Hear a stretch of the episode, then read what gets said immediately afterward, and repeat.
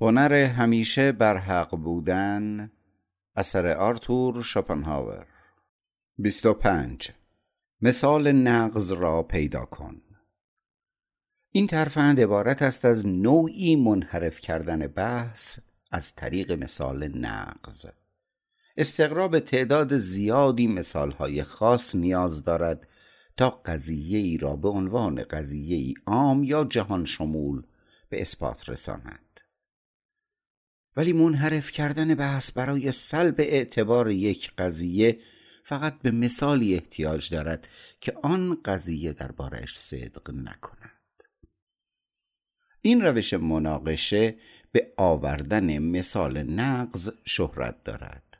برای مثال قضیه همه نشخار کنندگان شاخ دارند قضیه است که مورد شطور آن را از درجه اعتبار ساقط می کند مثال نقض موردی است که میکوشند حقیقتی جهان شمول را دربارش به کار بندند و چیزی را در تعریف بنیادینش می گنجانند که آن حقیقت جهان شمول را از درجه اعتبار ساقط می کند ولی امکان اشتباه وجود دارد و وقتی خسمت این ترفند را به کار می‌برد باید ببینی یک آیا مثالی که می‌زند واقعا درست است یا نه؟ مسائلی وجود دارد که تنها راه حل واقعی آنها این است که بدانیم این مسئله مورد بحث درست نیست. برای مثال بسیاری از معجزه ها داستان های ارواح و نظایر آنها.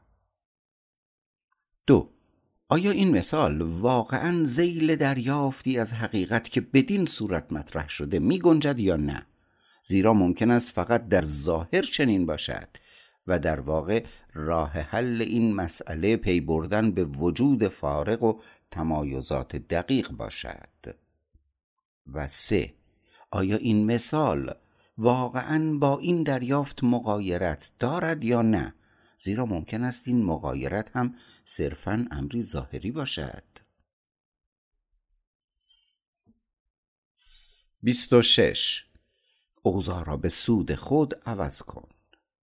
نوعی حرکت هوشمندانه عبارت است از عوض کردن اوضاع به سود خود که به وسیله آن استدلال خسمت را علیه خودش به کار می‌گیری.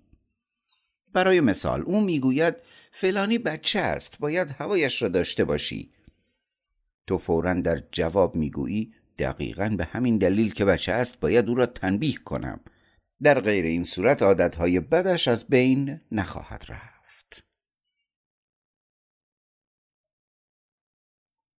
27 عصبانیت نشان دهنده ضعف است. اگر در کمال شگفتی می‌بینی که خسمت از استدلالی عصبانی شده باید با شور و حرارت هرچه بیشتری بر آن استدلال پافشاری کنی. نه فقط به این دلیل که عصبانی کردن او کار خوبی است بلکه چون می‌توان حد زد که روی ضعفش دست گذاشته ای و حالا بیش از هر زمان دیگری در برابر حمله آسیب پذیر است. 28 حضار را متقاعد کن نه خسم را. این ترفند به ویژه وقتی عملی است که دو عالم در حضور عوام با یکدیگر صحبت کنند. اگر هیچ دلیل ردی نداری می توانی دلیل ردی سرهم کنی که خطاب به حضار باشد. به عبارت دیگر می توانی مخالفت ارزشی را مطرح کنی که فقط اهل فن به ارزشیان پی می‌برد. اگرچه خسمت اهل فن است ولی حضار اهل فن نیستند و بنابراین به نظر آنها خسمت مغلوب شده است. به خصوص اگر مخالفت تو او را در وضعیت مزهکی قرار دهد. مردم آماده اند که بخندند و خنده ها به نفع توست. خسمت برای اینکه بیهوده بودن مخالفت تو را نشان دهد باید توضیح مفصلی بیان کند و به اصول و مبادی شاخی معرفت مورد نظر یا مبانی موضوع مورد بحث اشاره کند و مردم حاضر به شنیدن این حرف ها نیستند.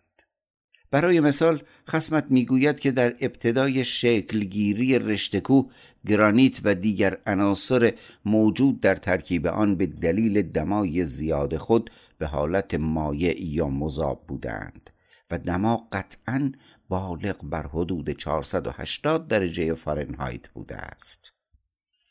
و وقتی توده کوه شکل گرفته دریا آن را پوشانیده است. تو در جواب می‌گویی که در آن دما در واقع مدتها پیش از آن یعنی در دویست و دوازده درجه فارنهایت دریا قطعا جوشیده و به صورت بخار در هوا پراکنده شده است. هزار به این حرف میخندند. برای رد مخالفت تو خسمت باید نشان دهد که نقطه جوش نه فقط به درجه حرارت بلکه همچنین به فشار جو بستگی دارد. و به محض اینکه حدود نیمی از آب دریا بخار شود این فشار به قدری افزایش مییابد که بقیه آن حتی در دمای 480 درجه هم نخواهد جوشید. ولی او از بیان این توضیح باز خواهد ماند زیرا شهر دادن این مسئله برای کسانی که با فیزیک بیگانه اند مستلزم نگارش رساله ای در این باب خواهد بود. 29 مسیر بحث را عوض کن. اگر می‌بینی که داری شکست می‌خوری می‌توانی مسیر بحث را عوض کنی. یعنی می‌توانی ناگهان موضوع صحبت را تغییر دهی و از چیز دیگری سخن بگویی به گونه ای که انگار به موضوع مورد بحث ربط دارد و استدلالی را علیه خسمت فراهم می کند اگر انحراف مسیر بحث واقعا به موضوع مورد بحث به نوعی ربط داشته باشد می توان این کار را بدون گستاخی انجام داد. ولی اگر به موضوع هیچ ربطی نداشته باشد و به قصد حمله به خصم انجام شود نوعی وقاحت و گستاخی است. برای مثال من نظام رایج در چین را می ستایم که در آن چیزی به عنوان شرافت موروسی وجود ندارد و مقام ها و مناسب را فقط به کسانی تفویض می کنند که از آزمون های رقابتی سربلند بیرون آیند. خسم من می‌گوید که تحصیل درست مثل برتری اصل و نسب که نسبت به آن نظر خوبی دارد آدمی را چندان برای منصب و مقام آماده نمی کند. ما بر سر این مسئله بحث کردیم و او شکست خورد. سپس مسیر بحث را منحرف کرد و گفت که در چین تمام مقامات را با فلک تنبیه می کنند و این امر را به ناپرهیزی مفرد در نوشیدن چای ربط داد و از چینی ها به سبب هر دو مورد انتقاد کرد. اگر این بحث را دنبال می کردم پیروزی را که پیش از این کسب کرده بودم از دست می دادم. انحراف مسیر بحث وقاحت و گستاخی محض است اگر به موضوع مورد بحث هیچ ربطی نداشته باشد و برای مثال اعتراضهایی از قبیل درست و در عین حال همین حالا گفتی را پیش بکشد زیرا در این صورت استدلال تا حدی شخصی می شود. از نوعی که در فصل پایانی به آن خواهیم پرداخت. وقتی مشاجره مردم عادی را نگاه کنیم به فطری بودن این ترفند پی می‌بریم اگر یکی از طرفین انتقادی شخصی علیه دیگری مطرح کند طرف مقابل به جای اینکه در مقام پاسخگویی این انتقاد را رد کند آن را به حال خود باقی می‌گذارد آن را میپذیرد و با انتقادی مشابه به خسمش پاسخ می‌دهد.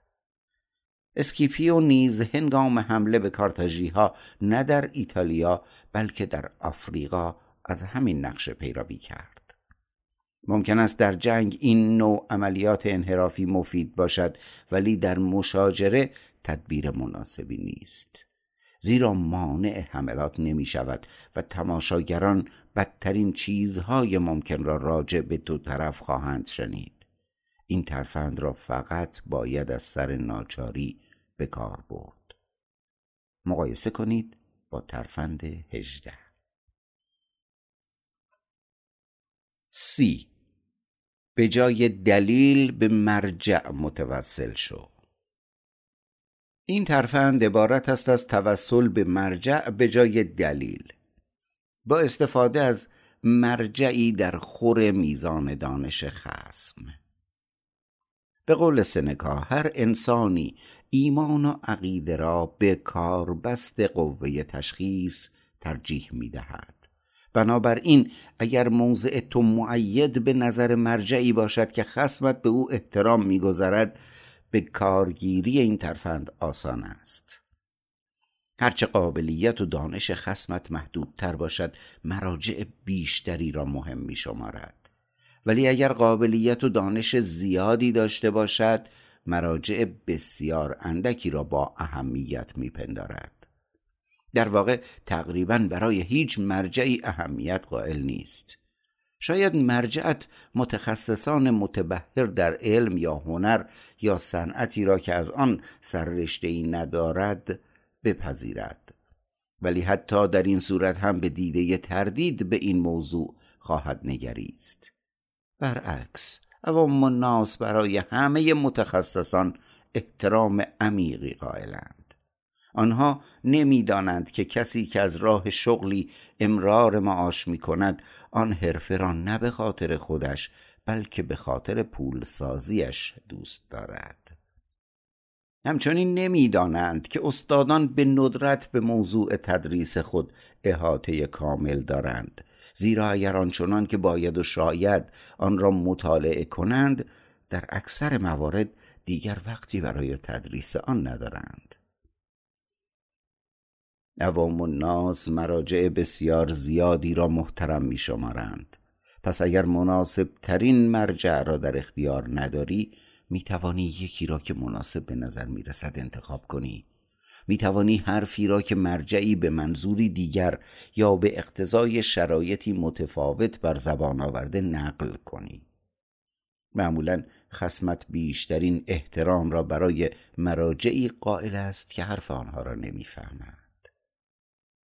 بیسوادها برای لفاظی با کلمات یونانی یا لاتین احترام خاصی قائلند. همچنین در صورت لزوم نه فقط می توانی گفته مراجع مورد نظرت را تحریف کنی بلکه عملا می توانی حرفهای آنها را سرهم کنی یا چیزی کاملا من درآوردی نقل کنی. معمولا خسمت هیچ کتابی در دست ندارد و حتی در غیر این صورت هم نمی تواند از آن استفاده کند. بهترین مثال در این زمینه همان کشیش فرانسوی است که چون می‌خواست مثل دیگر شهروندان مجبور به سنگ فرش کردن خیابان مقابل خانهش نشود عبارتی نقل کرد که آن را متعلق به کتاب مقدس خواند. دریغا که می ترسند من نخواهم ترسید. همین برای ماموران شهرداری کافی بود. تعصبی جهان شمول را هم می‌توان به عنوان مرجع به کار برد زیرا اکثر مردم با ارسطو هم فکرند که آنچه عده زیادی به آن عقیده دارند وجود دارد. آدمیان به محض اینکه یقین پیدا کنند که عامه مردم به باوری هر قدر احمقانه عقیده دارند بلافاصله آن را میپذیرند. مثال و سرمشق دیگران بر فکر و اندیشه و عمل آنها تأثیر می‌گذارد. آنها مثل گوسفندهایی هستند که قوچ پیشاهنگ هر جا برود او را دنبال می کنند آنها پیش از آن که فکر کنند می میرند بسیار عجیب است که عمومیت باوری اینقدر برای مردم اهمیت دارد. ممکن بود تجربه شخصی ایشان به آنها بگوید که قبول چنین باوری کاملا نابخردانه و فرایندی صرفا تقلیدی است. ولی این چیزی به آنها نمی‌گوید زیرا از هر گونه خودشناسی بی بهرند فقط خواسند که هم صدا با افلاتون می‌گویند یعنی عامه مردم شیفته چیزهایی هستند و شماتت آنها کار شاق نیست. اگر بخواهیم حرف جدی بزنیم باید بگوییم که عمومیت باوری برهان صدق آن نیست. در واقع این امر حتی دال بر احتمال صدق آن باور هم نیست. آنهایی که به این امر قائلند باید مسلم بدانند یک که درازای زمان نیروی اثباتی عقیده عام را از آن سلب می کند در غیر این صورت تمام اشتباهات قدیمی که زمانی عموم مردم آنها را درست می‌دانستند میبایست تکرار می‌شد. برای مثال نظام بطلمیوسی میبایست احیا می‌شد یا آین کاتولیک میبایست در تمام کشورهای پروتستان دوباره رسمیت مییافت. آنها باید مسلم بدانند که دو که فاصله مکانی تأثیر یکسانی دارد. در غیر این صورت عمومیت باورهای مختص به پیروان آین بودا مسیحیت و اسلام آنها را دچار مشکل خواهد کرد وقتی مسئله را بررسی می کنیم در میابیم که باور به اصطلاح عام باور دو یا سه نفر است اگر بتوانیم ببینیم که باور عام چگونه به وجود می آید حتما متقاعد می شویم. باید دریابیم که در وهله اول دو یا سه نفر این باور را پذیرفتند یا مطرح کردند و بر آن اصرار ورزیدند. کسانی که مردم آنقدر به آنها لطف داشتند که مطمئن بودند آنان این باور را کاملا سنجیدند. سپس معدودی دیگر که پیشا پیش متقاعد شده بودند که دو سه نفر اول قابلیت لازم را دارا بودند این باور را پذیرفتند. ایشان نیز مورد اعتماد بسیاری دیگر قرار گرفتند. کسانی که تنبلی آنها را وادار کرد که فکر کنند بهتر است بیدرنگ آن باور را بپذیرند و به کار شاق سنجش آن نپردازند. به این ترتیب شمار این پیروان تنبل و سادلوه روز به روز زیادتر شد. زیرا به مجرد اینکه شمار زیادی از آن باور طرفداری کردند طرفداران روزافزونش این امر را به این واقعیت نسبت دادند که استحکام استدلال های مربوط به آن تنها عامل جلب این طرفداری بوده است. سپس دیگران هم مجبور شدند این باور عام را بپذیرند تا آنها را افراد سرکشی که از قبول باورهای همگانی سرباز می‌زنند یا افراد گستاخی که خود را باهوشتر از دیگران می‌دانند قلمداد نکنند. وقتی باوری به این مرحله می رسد هواداری از آن به وظیفه تبدیل می شود از این به بعد معدود کسانی که رأی مستقلی دارند دم فرو میبندند. آنهایی که به خود اجازه اظهار نظر می‌دهند به هیچ وجه باور یا رأی مستقلی ندارند و صرفا باورهای دیگران را بازگو می کنند با وجود این با تعصب و نارواداری هرچه بیشتری از این باورها دفاع می کنند زیرا نه از باورهای متفاوت دگراندیشان بلکه از گستاخی آنها یعنی میل به داشتن رأی مستقل نفرت دارند. کوتاه سخن اینکه شمار بسیار معدودی می‌توانند فکر کنند. ولی هر انسانی می‌خواهد باوری داشته باشد. بنابراین چه راه دیگری باقی میماند جز اینکه باوری را به طور حاضر آماده از دیگران بگیرند؟ به جای اینکه باوری مستقل برای خود پیدا کنند. حالا که اوضاع از این قرار است باور حتی صد میلیون نفر چه دارد؟ چون این باوری مسلمتر از واقعیتی تاریخی نیست که صد واقع نگاران را گزارش کرده باشند و ثابت شود که آن را از یکدیگر رونویسی کرده اند. منشأ چنین باوری در نهایت یک نفر است. همش همین است. آنچه من می‌گویم آنچه تو می‌گویی و سرانجام آنچه دیگری می‌گوید. کل آن چیزی نیست جز مجموعه از ادعاها. با وجود این در بحث با مردم عادی می توانیم باور عام را به عنوان نوعی مرجع به کار بریم. زیرا معمولا می بینیم که وقتی دو تن از آنها با یکدیگر نزاع می کنند هر دو همین سلاح را به عنوان ابزار حمله انتخاب می کنند اگر شخص نخبه با آنها سر و کار داشته باشد عاقلانه ترین کار این است که استفاده از این سلاح را هم بپذیرد و چنان مراجعی را برگزیند که بر ضعف خسمش تأثیر گذارد. زیرا بنا به تعریف آدم عامی درست به اندازه زیگفرید نسبت به هر گونه استدلال اقلانی بی مبتلا به انواع ناتوانی ها و عاجز از تفکر یا قضاوت است. در دادگاه بحث صرفا میان مراجع است. منظورم احکام مرجع و معتبری است که حقوقدانان وضع می کنند قضاوت کردن عبارت است از کشف اینکه چه قانون یا مرجعی به پرونده مورد نظر ربط دارد.